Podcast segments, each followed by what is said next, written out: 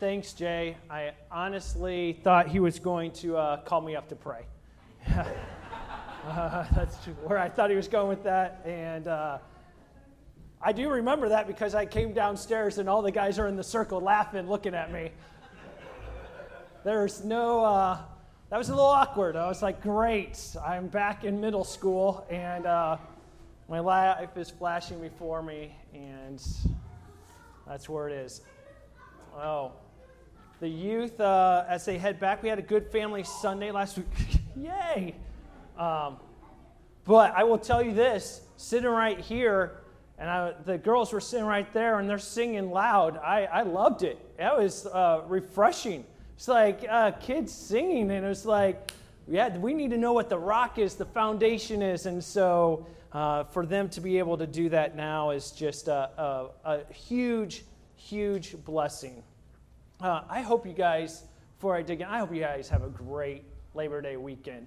Uh, as you guys are with either family or you guys are doing whatever you're doing, may, may it be a blessed time. May it be a time to rejuvenate or, or whatever, but hopefully it's a great weekend for you guys. Um, today, we're going to continue uh, discussing this living life out, like Jay said, on more than just a Sunday. What does that look like? How does that process? As many of you know, I have been uh, uh, talking about discipleship a lot. I know I've been talking about a lot when basically people start like making jokes about it. What, you have to talk about discipleship again this week? It's like, yes, until we get it locked down. Uh, so uh, there you go. Uh, so, but this week we're going to be talking about uh, life groups a little bit. What does life groups uh, look like? And the main thing I want us to understand as we dig into this this is not a program. This is not a program that, oh, this is, this is terminology. Okay, this is the terminology that we're using to execute what the Bible's saying to live out and how to live it out. Okay, so that we can be all on the same page. This isn't like, hey, you got to do this and you got to do this. This is, hey, this is how the Bible says we're supposed to live it out, what we're supposed to do, and then this is how we're going to execute it here at Living Hope. And so that we're all on the same page and so we can know how to execute this all out together. We are going to be diving into Acts 2 today. So, uh, and it's going to be verses 41 through 47. But before we uh, dig into that, I'm going to read you another verse that I think leads into that very well. So you guys can turn to that. It's Acts uh, 2 41 through 47. But John 13 34 through 35 says this, and I think this really sort of starts sets this up. It says this Jesus gives us a command, and he says this in verse 34 A new command I give you love one another as I have loved you. So you must love one another. By this, everyone will know that you are my disciple if you love one another. A new command I give you. This is not like, hey, you know, this would be something really cool to do. Like if you have free time, you might want to pick this up. If God is king and ruler, and he says, I command you, that's, that's a directive. That is something that you are supposed to do. This is not, uh, well, you know, I have free time next Thursday. I'll fit that in. This is a command that is given by Jesus. Love one another.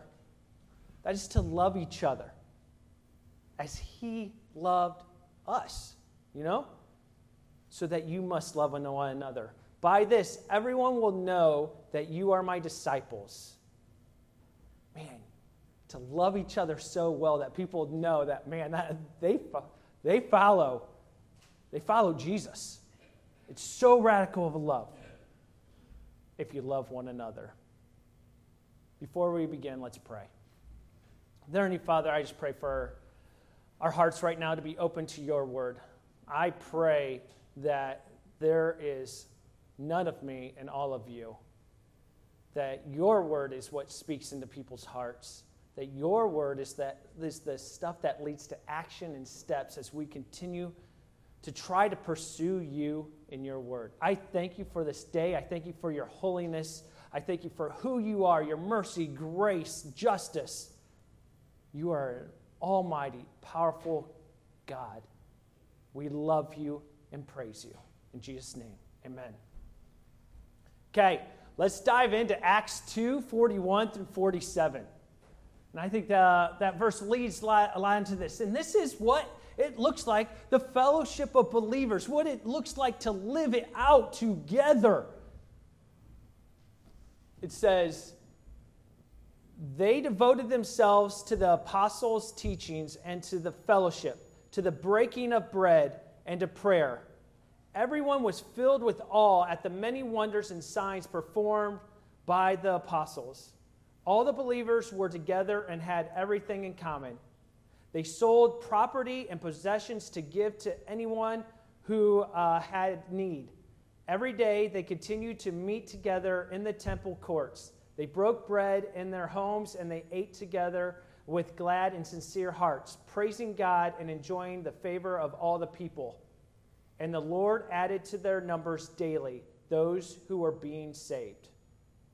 Okay, so if you're looking at this, it says that they added on. So this is, if you're looking at this as these are new believers, okay?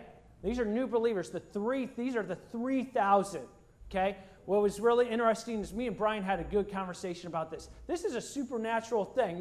this is a huge number of people that have uh, done it. But it also started a little farther back when Jesus was with the 12. You know, Jesus was with the 12, and what did he do? He set them out two by two. Then all of a sudden there was 70. What he do? He sent them out two by two. And then there were 300, 500, the 500. He set them out. So there had been groundwork and foundations of what Jesus was doing. Jesus was investing in people's lives, and they were investing in other people's lives. That built the foundation. But this is a supernatural. These are new believers that have come together, and what this fellowship looks like. These first believers rightly saw themselves as faithful remnant of Israel.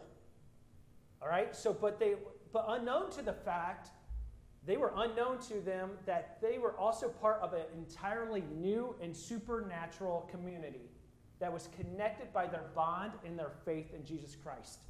Okay, as you're going to see in a few verses, they still go to the temple. There is there's they are they are still part of the Jewish culture, but this is now them being like, oh, Jesus is the Messiah. Jesus is who we are going to follow. So they are the part of this new community this new community of how to live together. And that's what we've been talking about. How do we live together? How do we live in this community? So let's go verse by verse. Right? Let's start in verse 42. It says, They devoted themselves.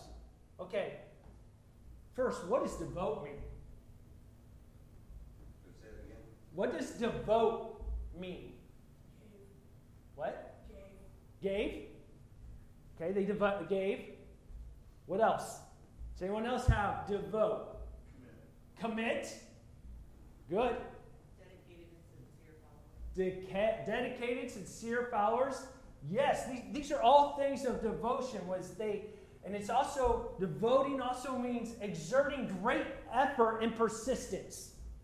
So they, they, there's an effort there. This is not a passive thing. There is a deep devotion they devoted themselves to the apostles' teaching and fellowship. Okay? So we need to know what the apostles' teachings are. Okay? They, these apostle teachings are the material that the church considered that, that were holy, the writings, the stuff that they talked about, the apostles talked about. They were the life of Jesus. So these new believers devoted themselves to the writings and to the, the communication about Jesus of his life, his death, and resurrection. They devoted themselves to these. And fellowship. I'll give you a hint. Fellowship means koinonia. What does fellowship mean? I know this is a lot more back and forth than uh, I usually take, but it's good for you to process because some of you are scared. I like it. What does fellowship mean? Being together. Being together. What? Under, understand each other. Under, Understand each other. Sharing. Sharing. It's good. All those are true. I would add that koinonia refers to intimate, not just casual. I think sometimes we can get together, have a good time, and go away, and there was no real growth. It's harder the more and more you have it, but I'm sure there's been situations where you know people or talk to people and you can keep it at surface level. Koinonia is a lot more intimate. Koinonia is a lot more getting to know the warts and people getting to know yours. And so that is part of the process of what it was.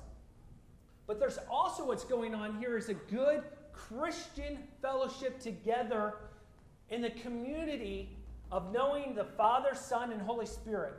Okay? So this is what I also want us to remember. Remember, I first started here. There is the relationship, a vertical relationship with you and God, but this is also the horizontal.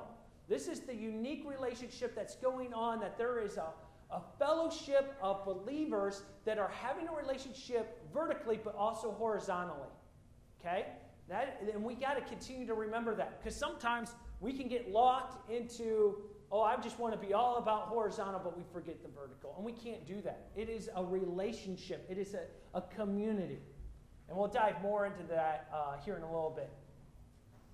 Their fellowship, as we continue reading, comes into this and then says, of the breaking in bread of, and prayer. So the, these were the two major activities. Okay, I won't have you describe what breaking the bread. I'll, I'll leave a little bit more here. But breaking of the bread was just not having a meal. Okay? A lot of people believe that communion was partaken in this. Okay? And this gets back to the vertical and the communal. It's like, why did the people gather around? Yes, to be together, but their main focus was was vertical. Their main focus was we're gathered here because of what Jesus has done. We're gathered here to worship the true God. We're in this together, we're in this together, but we're, we can't lose focus. And I think sometimes as churches, we can lose focus. We can lose focus that why we're gathered here. Yeah, Jesus is a part of it. That's good. We got that check mark, but we got this to do and this to do and this to do. It's like, no, that's what always unites us. No matter how different we are.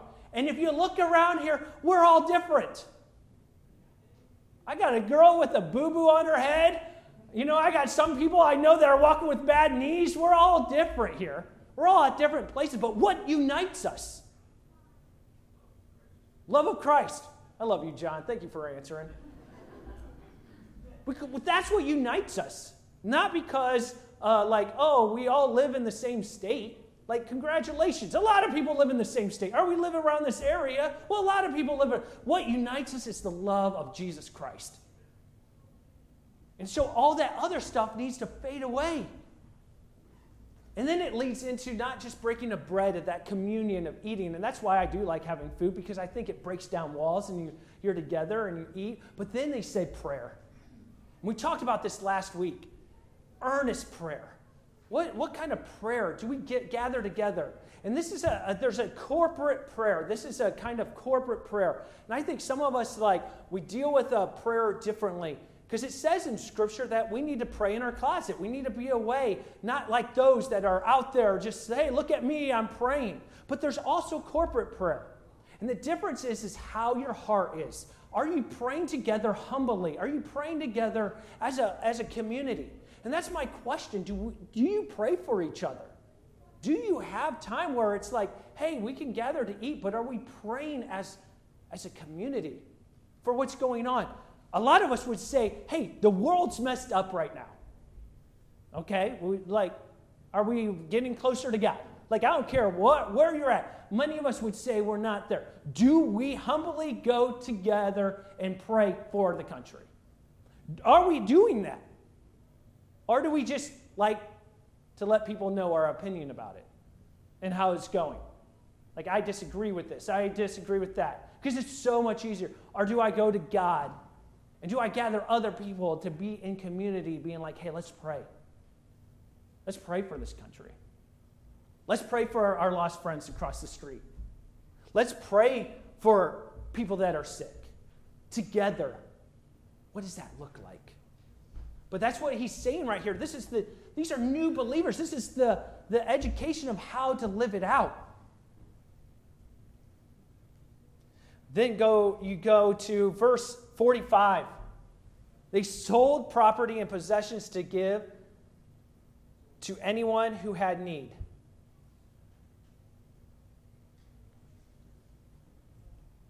I didn't want. Uh, I, I'm not trying to skip over too much because 40, I, I want to hit at least 43. The signs and wonders. I do want to hit that just for a second before we hit to 45. The signs and wonders were the proof of God's working. These guys were out there and doing it and, and living it out. And then there was also God just working in supernatural ways. And being out there to do that. And so we, these miracles provided the help for the sick and for the, for the needy. And as people saw that, they saw a God working in the community. Signs and wonders. We, we worship a God that's still working today. We worship a God that has done miraculous things. I know some of you, when I first got hired, I told a couple of stories about some just things. And I actually talked to someone this week that had a great story, and I'm like, why are you not telling the stories of God working in their lives, like in miraculous ways? I'll tell you one story. My grandma, when she she's passed now, but when she when I was in seventh grade, she had um, lung cancer all throughout her lungs.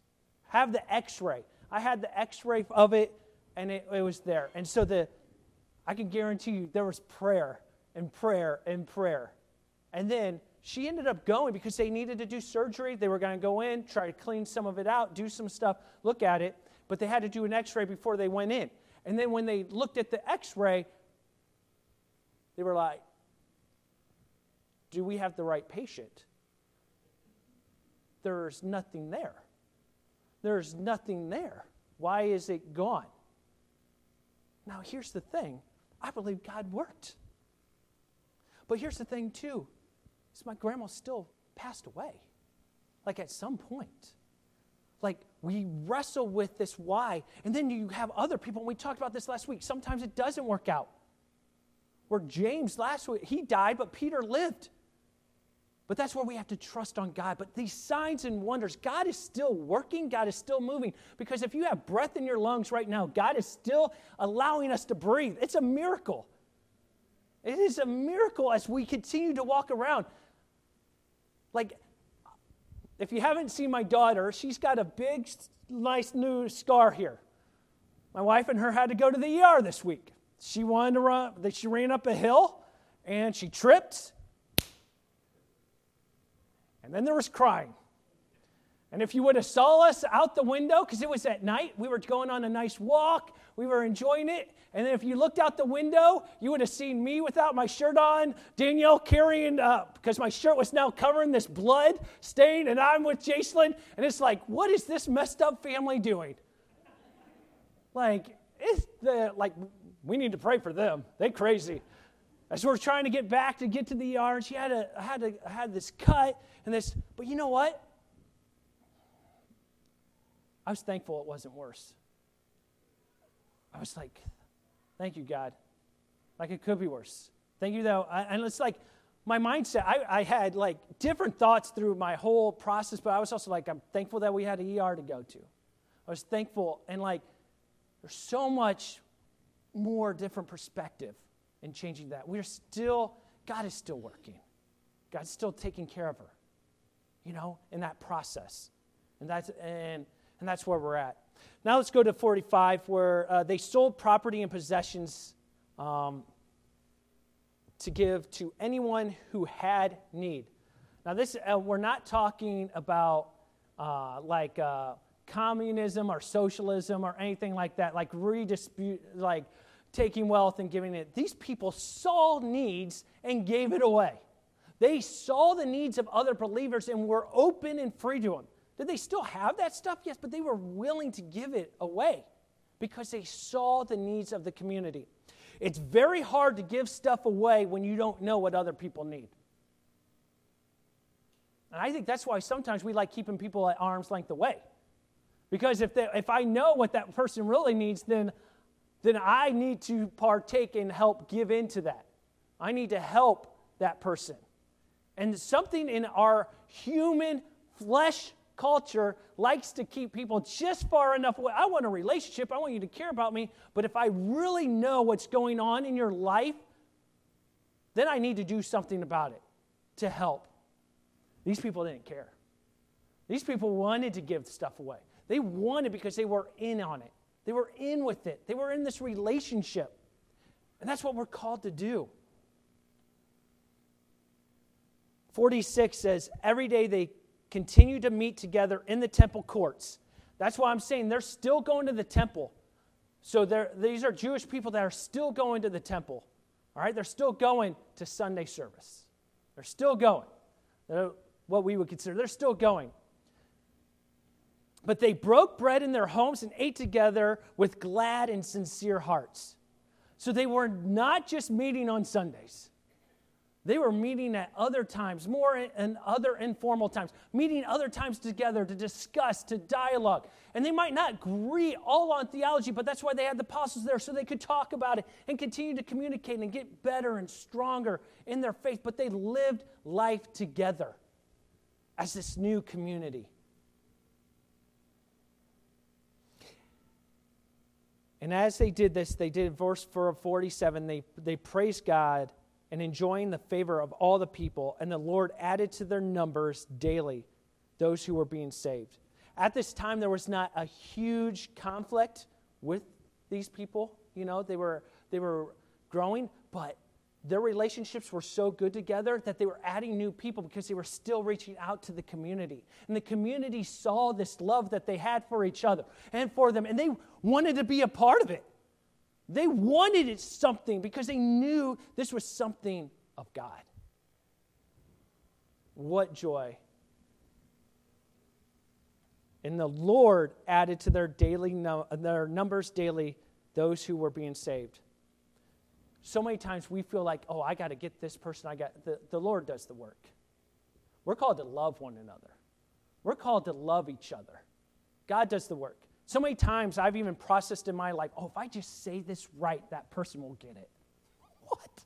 The arrogance that if I just execute this right, I can, oh, it's, it is God that does the work is God does the work. I'm just supposed to be obedient to the words that He's given me to do and to live out.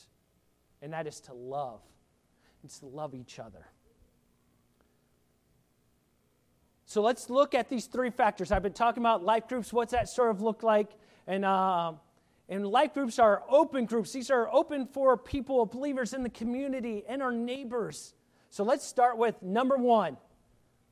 You got the sheet belong. It's belonging. Just so you know that social, social isolation uh, was associated with about 50% of increased risk in dementia. Right now, our young people are having an epidemic of issues with loneliness. Loneliness is a huge issue with poor social relationships have been associated with a 29% increase in heart disease, a 32% uh, increase in risk of stroke.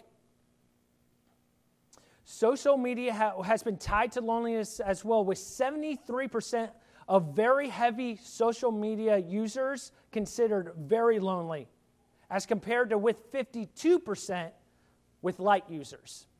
So the more you're on social media is an example of almost a 25% increase in loneliness. And loneliness among heart failure patients was associated with nearly four times increased risk of death, with 68% increased risk in hospitalization and 57 increased risk of emergency department visits. I know these are just like facts and stats, but there's been stories after story. There's, uh, there's, uh, and the pandemic didn't help. People became more lonely. People used to, and uh, I heard a good story about, it's not a good story, but a story about how people go bowling by themselves. That's what they do because they have no one else to go with. You would think that like bowling is like a corporate, like, hey, let's go together. Like it's become a thing where now just people go by themselves, where the numbers have skyrocketed because they don't have anyone else to live life with. To belong is important. Josh Hawkins was here a couple weeks ago. He did his uh, in, about his story in Bulgaria.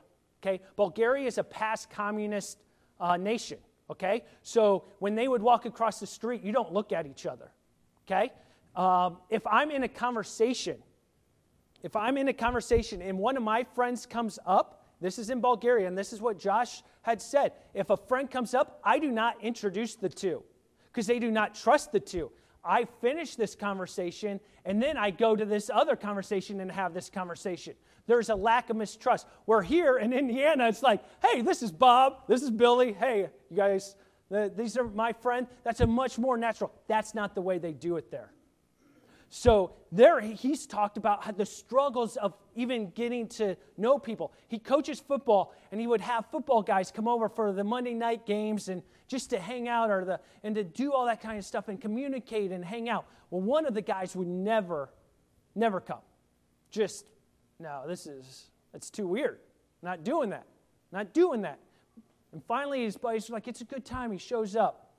He shows up and um, has the time and another time he comes. And another time he comes.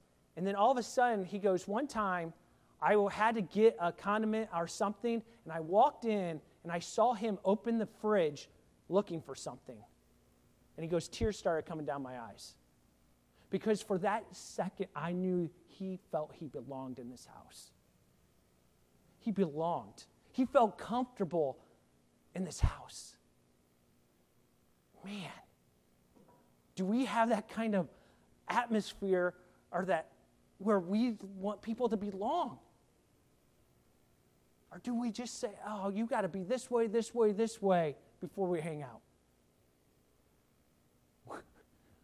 Have you ever felt someplace where you know you don't belong? Uncomfortable? Yeah, you know it.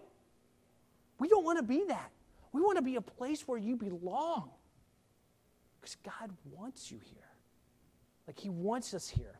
And so that's the process that we got to feel. That is belong. And belonging then leads into the second B, believing. Believing. Okay, I'm going to do something really risky here. You have no idea how risky this is. I'm going to call my wife and Brad Boyles up to the stage. Yes. Come up. Come up. Believing is where people get to encounter Jesus and His Word, okay? So they, this is where they get to, uh, to meet it, and this is, becomes an action. I really like this, this step. Uh, pray for me right now. Uh, I like this quote from uh, Van uh, Hoozer. He says, Believing is action oriented, situation related, and embedded in the particulars and cognitive of everyday living. The local church is a community that seeks both to understand and stand by Christian beliefs. The local church is any place in which the gospel of Jesus Christ gets performed, acted out by disciples who translate it into forms of life, worship, and works of love. Okay, Brad, can you stand over here? Danielle, can you stand over here? I love you. Okay. Um, um, I gave her, uh, just so you know, I didn't tell her what we're doing, but I gave her a little heads up like, hey, would you like, would you be willing to come up uh, tomorrow? And she's like, you're, you're very smart to ask before. So she at least knew that I was asking, but she just has no idea what's going to happen. Belief is an action step, okay? Belief is something that you have to, to do and have to trust, correct? I'm going to ask you to uh, trust fall. I'm going to ask you to trust fall onto me. Now, here's the thing the reason why I called Brad up here is because I've actually known Brad longer. Okay? But I know what would happen if I did not catch my wife. I'm a dead man. Uh, so my wife knows me more. My wife is deeper. We have a better, there's a trust there that's been built. She believes that I'm going to catch her. Now, Brad has another little option. I like to mess with Brad. I could drop Brad because that'd be on video and I could laugh at it multiple times. But he has to decide what he trusts into. Does he gonna trust when he's also bigger and I don't know if I can carry him? I don't know. So are you gonna you gonna trust me? You really want me to do it? yeah. Okay. Okay, there you go. Yeah, I got you. I promise I got you. There you go. Yes. So give it up for her. Thank you. Hi, Brad. what? Now I'm the one that's going to fall. You're going to fall. Yeah.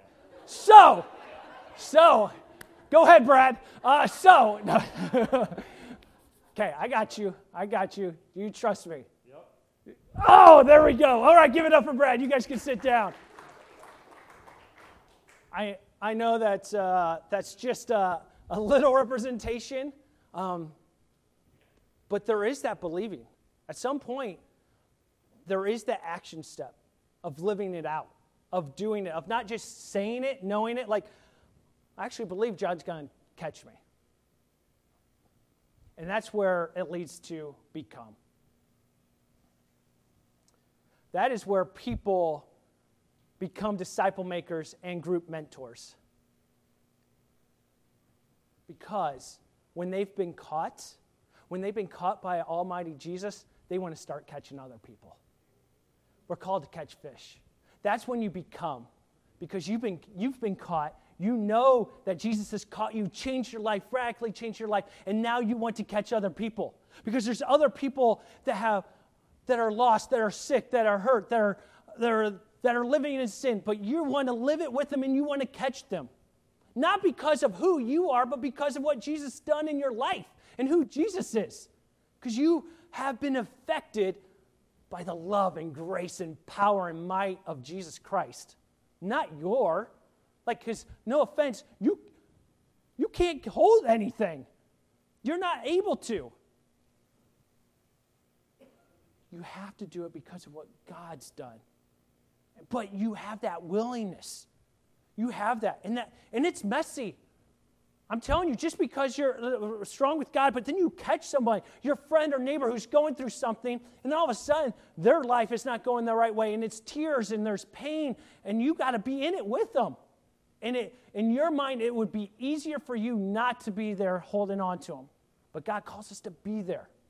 And that's what life groups are it's to be in it together. This is not a program, this is not anything like that. It's to actually live life together.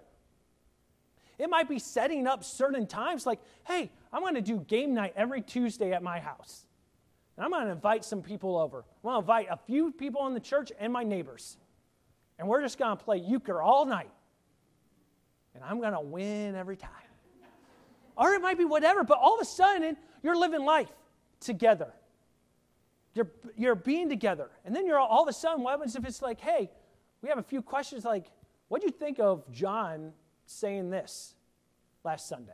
And all of a sudden, you're talking about God. Or you're all of a sudden, it's like, I, I was reading this. What do you think of that? All of a sudden, you're discussing because the main focus is always vertical. It's always back to Jesus. But we're called to live together. We're called to break bread together. We're called to pray together. It's intentional. It's intentional. The questions that I have for you guys before the worship team comes up is, you know, do you feel like you belong? And sometimes this is a tricky thing because sometimes it is other people keeping you out, but sometimes it's you keeping yourself out. Because I don't want to jump all the way in because they might see who I really am. So I don't really want to belong. But that's only for you to do you feel like you belong? Because from my heart, yeah, I want you all to belong. I want you to belong to the love of Jesus Christ, and that's what I want this church to be. And that's the way I have made it felt. And I felt it. But we got to continue it. And secondly, is do you believe? Do you believe with all your heart? Because if you believe it, you're gonna, there's going to be action steps. There's the actual falling down. There's the actually, like, okay, God, I believe that we need to live this out in my, to my neighbors. The Lord did all the work, but they were still reaching out, and it added numbers. And then the last one is Are you at a place of becoming? Are you become? Where you see people that need to become and help them out. Because you know what's really funny? Is a lot of times when we actually catch someone, show that love because of who Jesus is, and they get it, they catch people. They catch people. There's a story. I, uh, I used to go in uh, to Churubusco High School when I worked for Youth for Christ. I went in there all the time. Just, I had more keys to Churubusco High School than I did my own office at uh, YFC. I was just there all the time. And there was this one group of guys during lunch that would like say hi to me, but you know they were just making fun of me the whole time. Almost like when I came down for Sunday uh, or for Saturday men's breakfast.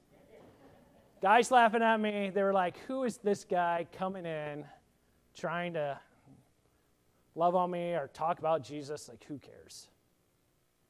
All four years. I knew their names because it was a small enough school, but never made an impact. Or so I thought, because God was still working. I got a call on a random Tuesday or Wednesday from a guy named Jeff. He's like, "Can I come over?" Luckily, I wasn't married at that time. It was like 10:30. I was like, "You all right, dude?"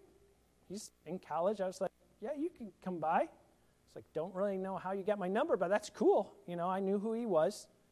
He came by and he just goes, I, I accepted Christ last night. And the, for four years, I had no idea why you were in the church or why you were at the school. Last night, I got it. I know why you were there. Here's the funny thing I did nothing. I had nothing. God did the work. I was just trying to be obedient. And then that guy, he went to go do missions in the Dominican Republic, found his wife there. Now he's up in Minnesota. Like, he started catching people because he found Christ. Because he found Christ. It, I did nothing. Actually, I felt like I was doing a disservice, but God wasn't done with him. But I was called to live in community at that school. I was called at that point. We are called to live in community right now. And so, as that's the discussion that I'm going to continue to push on life groups, or what I say by that. It's about being together. And we're going to be, and us and the leadership teams are working on the process to make this easy and simple on how to process all this kind of stuff for us in the future. But I want us to start thinking this way before it begins. Oh, this is why they're doing it. This is why they're encouraging this. Not because John has some great idea. I'm just trying to live out what the Bible says to live out. Like, this is nothing. If I'm guilty of plagiarism of the Bible, good. Like, good. I will be questioned for that later when I'm dead, and pray for me there. Yeah. But I want to live this out. And I want us to live it out as we are called to live it out. So we were called to belong, believe, and then become. And that's what we're called to do in this life group. And I want us to start processing what that looks like. Would the worship team come up? As they come up, I just want us to also, those four words are cool and all, and they're great, but the scripture does say this. They devoted themselves to teaching, fellowship, breaking of bread, and prayer. How does that look in your life? How does that look in, in your life? How is your prayer life? How is breaking bread with your other fellow believers look like? You know, what is looking, devoting yourself? You could just sit on Do I really devote myself to the teachings of the Word? That's a challenge for us. And as we continue to go through this week, we need to examine ourselves and continue to wrestle what that looks like. Let's stand and let's sing together.